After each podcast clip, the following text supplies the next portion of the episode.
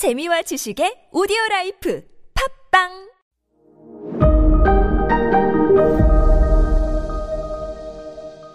네, 여러분 안녕하십니까. 역사 스토리텔러 썬킴 인사 드리겠습니다.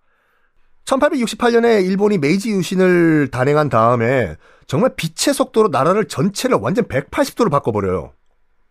저는 개인적으로 봤을 때 신분제 폐지는 어 신의 한 수였던 것 같아요. 자본주의와 산업화를 이끌기 위해 가지고. 그리고 또 뭐 해야 하냐면요. 1872년에 마을마다 배우지 못한 사람이 없도록 하라 해서 전 국민 의무 교육을 실시를 합니다. 아, 이거는 정말 인정을 해줘야 돼요. 그리고 또 뭐 하냐면요. 나라를 제대로 통치, 다스리려면 돈이 있어야 될 거 아니에요. 세금을요. 걷어야 될 거 아닙니까? 세금 징수하기 위해서는 정확한 이름이 있어야 돼요. 너 이름 뭐냐? 제 이름이요? 없습니다. 에? 너 이름 뭐야? 이름이 있었으면 참 좋겠어요, 제가요. 이게요. 당시만 하더라도 신분제가 지금은 폐지가 됐지만 신분제가 있을 때만 하더라도 일본인들은요. 일본인들은 귀족들과 영주들만 이름이 성이 있었어요. 나머지는 그냥 너 첫째, 둘째, 셋째, 넷째 이런 식으로만 개똥이 말똥이 이렇게요. 이렇게 이, 이름을 갖고 있으니까 세금 징수를 할 수가 없는 거예요. 이 동네 개똥이 손 들어봐. 막 100명이 손 들고. 말똥이 200명 손 들고. 안 돼. 그래가지고 성씨를 다 정확하게 부여하자. 성씨. 성, 이름, 성, 이름, 성, 이름. 체계를 갖추고, 아, 그, 세금 걷기 위해 가지고. 그래서 이름을 바로 국가에서 지어줍니다. 어떻게 지어주냐? 주변 자연 보고요. 너 어디 살아? 저요? 밭 가운데 사는데요. 밭 가운데 산다.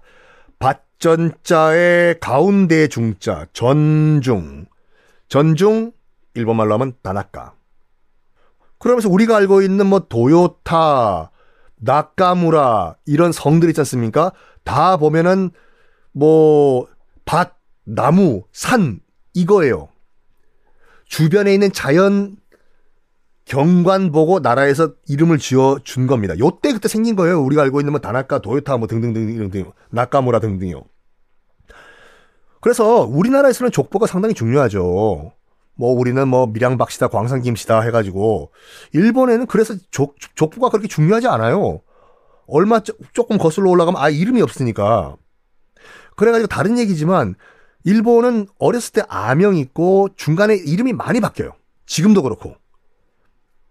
우리가 그 에도 막부를 만들었던 그 도쿠가와 이에야스 같은 경우에는 어렸을 때 이름이 다케치오였어요. 이름 막 바꿔요. 성도 바꿔. 아버지 성 붙였다가 뭐 할머니 성 갖고 왔다가 막 이런 식으로요. 그리고 누구 존경한다고 해서 그 사람 이름 갖고 오고. 그래서 그 일제강점기 때 우리가 일본이 창씨 개명 강조하지 않습니까? 우리는 목숨 걸고 이름을 지켰어요. 우리는 밀양박씨다! 광산김씨다! 일본인들이 이해를 못한 거예요. 저걸 그렇게 목숨까지 버리면서 지켜야 되냐? 이름을? 왜냐면 자기네들은 창씨 개명을 밥 먹듯이 하니까 이해를 못했대. 요.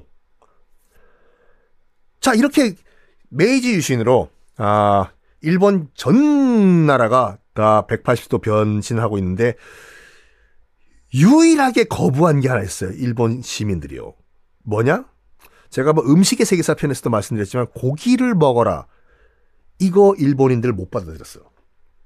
메이지 정부 입장에서 봤을 때는 다 모든 걸 다 서구화를 했지만 딱 한 가지 서구화를 못 시킨 게 있었지 않습니까? 덩치, 키 이거요. 우리가 괜히 왜 외놈이라고 불렀겠습니까? 외소할 외자요? 일본은 천 몇백 년 동안 고기를 안 먹은 나라잖아요. 불교 영향으로. 어쨌든 이거는 뭐 제가 그 음식의 세계사 편에서 다 말씀드렸기 때문에 이 과정에서 이 과정에서 고기를 먹이기 위해서 탄생시킨 것이 돈가스, 고로케, 카레라고 해서 메이지 유신 3대 음식 요, 요렇게 등장을 하죠. 그리고 규나베도 요때 등장을 하죠. 규나베가 말 그대로 나베가 냄비고 규가 소고기지 않습니까? 그 소고기를 먹이기 위해 가지고 스테이크를 안 먹으니까 일본인들이 먹는 그냥 그 전골 요리 그냥 그 냄비에 넣고 물 끓여 가지고 소고기 끓여 먹으라고 규나베가 또 이때 등장을 했죠. 자, 일본이 뭘 하냐? 계속 전 일본 전 나라를 지금 탈바꿈시키고 있어요. 이거를 조선에 통보를 하자고 결정을 내립니다. 그래서 조선에 그 사신단을 보내요. 지금 에도 막부가 끝났고 메이지 정부가 새로 들어왔다라는 걸 통보하라고 갑니다.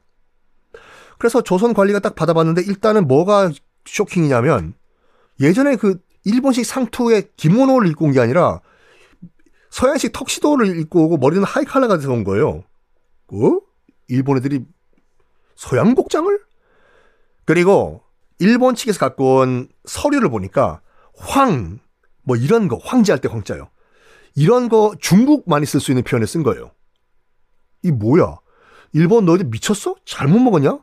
중국의 황제만 쓸 수 있는 표현을 너희들이 여기서 외교 문서에 써? 접수 거부를 해버립니다. 조선이요. 이러 이런 불경한 서류는 우리 접수할 수가 없다. 이것들이 미쳤나 진짜. 옷도 무슨 뭐 어? 와이셔츠를 입고 오고. 일본은 당연히 격분을 해요. 조선 어 이것들이 예전에 일본 우리가 어 일본인 줄 착각이노 하고 있다 됐어. 그래가지고 등장한 것이 뭐냐면 정한론이라는 게 등장을 해요. 물론 그 전에 어, 요시다 쇼인의 정한론도 있지만 또다시 정한론. 그러니까 한반도를 치자 이거예요. 사이고 다카모리가 그 에도에서 마지막 단판을 벌였던 차 한 잔 놓고 사이고 다카모리가 총대를 매요. 내가 한양으로 가서 외치겠다. 일본이 너희들을 지배할 것이다. 이 말을 하면 격분한 한양 시민들이 나를 죽일 것이다. 그때 그걸 명분으로 조선을 침공하라.